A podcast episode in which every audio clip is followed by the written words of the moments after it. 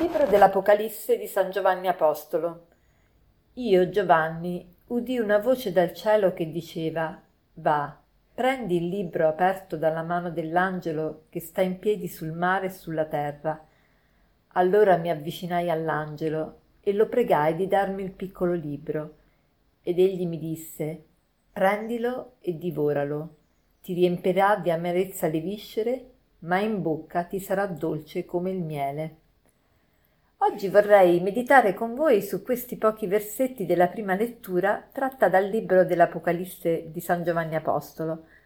Questo libro dell'Apocalisse è un libro molto trascurato perché pensiamo che sia un libro catastrofico e difficile. Se noi pensiamo alla parola Apocalisse, subito ci vengono in mente disastri, calamità, terremoti, carestie e via dicendo. Sicuramente l'Apocalisse parla anche di morte, di distruzione, di catastrofi, ma non è questo il vero messaggio. L'Apocalisse innanzitutto non vuol dire catastrofe, ma Apocalisse vuol dire rivelazione. Il libro dell'Apocalisse ci rivela qualcosa di importante, di essenziale. Ci rivela chi è Dio, ci rivela chi è Gesù, ci rivela chi siamo noi, ci rivela che cosa ci aspetta. Quindi è un libro importante per tutti questi aspetti. Anzi, al capitolo 22, che è l'ultimo di questo libro, Gesù dice che noi dobbiamo conservare le parole che sono scritte in questo libro. E il che vuol dire, se noi le dobbiamo conservare, le custodire, queste parole, vuol dire che prima di tutto le dobbiamo conoscere e ascoltare. E allora è quello che vogliamo fare oggi, ascoltare questa parola. Qui vediamo in questa scena Giovanni che sente una voce dal cielo che gli dice: «Va, prendi il libro aperto dalla mano dell'angelo che sta in piedi sul mare e sulla terra». Innanzitutto Giovanni vede un angelo che sta in piedi sul mare e sulla terra. Che cosa vuol dire? Questo angelo è, la rivelazione ci dice, ci vuole dimostrare che Dio è in controllo del mare e della terra, quindi vuol dire che niente sfugge a Dio, di non preoccuparci di niente, perché siamo sotto lo sguardo di Dio onnipotente e provvidente. E poi dice: «Va, prendi il libro aperto dalla mano dell'angelo».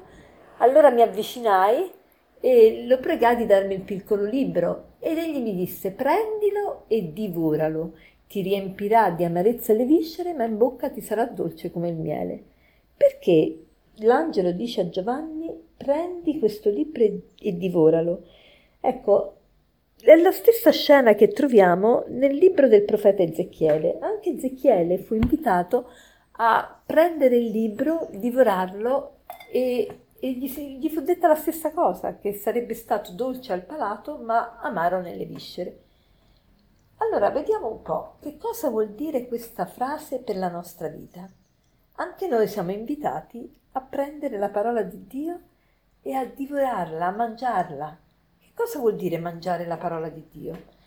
Il mangiare costituisce un modo particolare di accostarci alla realtà fuori di noi. Perché? Perché è un modo particolare? Perché il mangiare ci rende, ci mette dentro qualcosa che è fuori di noi, ma non solo ce lo mette dentro, ma ce lo lascia anche dentro, nel senso che noi poi elaboriamo quello che abbiamo introdotto e lo facciamo nostro, diventa carne della nostra carne, diventa sangue del nostro sangue, diventa la nostra vita. Quindi il mangiare è un'azione banale, elementare, ma vitale, essenziale, imprescindibile. Allora vogliamo vedere anche noi la parola di Dio come qualcosa che è imprescindibile, qualcosa di vitale. Molto spesso non la leggiamo la parola di Dio, la trascuriamo. Dobbiamo iniziare sempre la giornata con una parola di Dio, perché questa parola ci dà vita, questa parola ci riempie la bocca di dolcezza. Perché ci riempie la bocca di dolcezza? Perché è una parola vera, è una parola che illumina, è una parola che ti dà vigore, che ti dà vita appunto, ma nello stesso tempo è amara nelle viscere, perché la parola di Dio non ti lascia come prima, ti incita a un cambiamento, ti sprona, è come un pungolo e quindi devi cercare di cambiare. Molto spesso il cambiamento sappiamo che non è facile, Preferiamo ciò che è istintivo, ciò che è immediato, ciò che ci dà risultati repentini. Allora oggi cerchiamo di farci interpellare da questa parola e vedere a che cosa mi sta spingendo oggi questa parola, che cos'è quella frase, quella espressione, quel versetto che capisco che mi mette in crisi, che mi dice qualcosa, che mi sprona un cambiamento. E per concludere vorrei citarvi questo aforisma che dice così: una buona parola è come il miele, dolce per l'anima, medicina per il corpo. Buona giornata.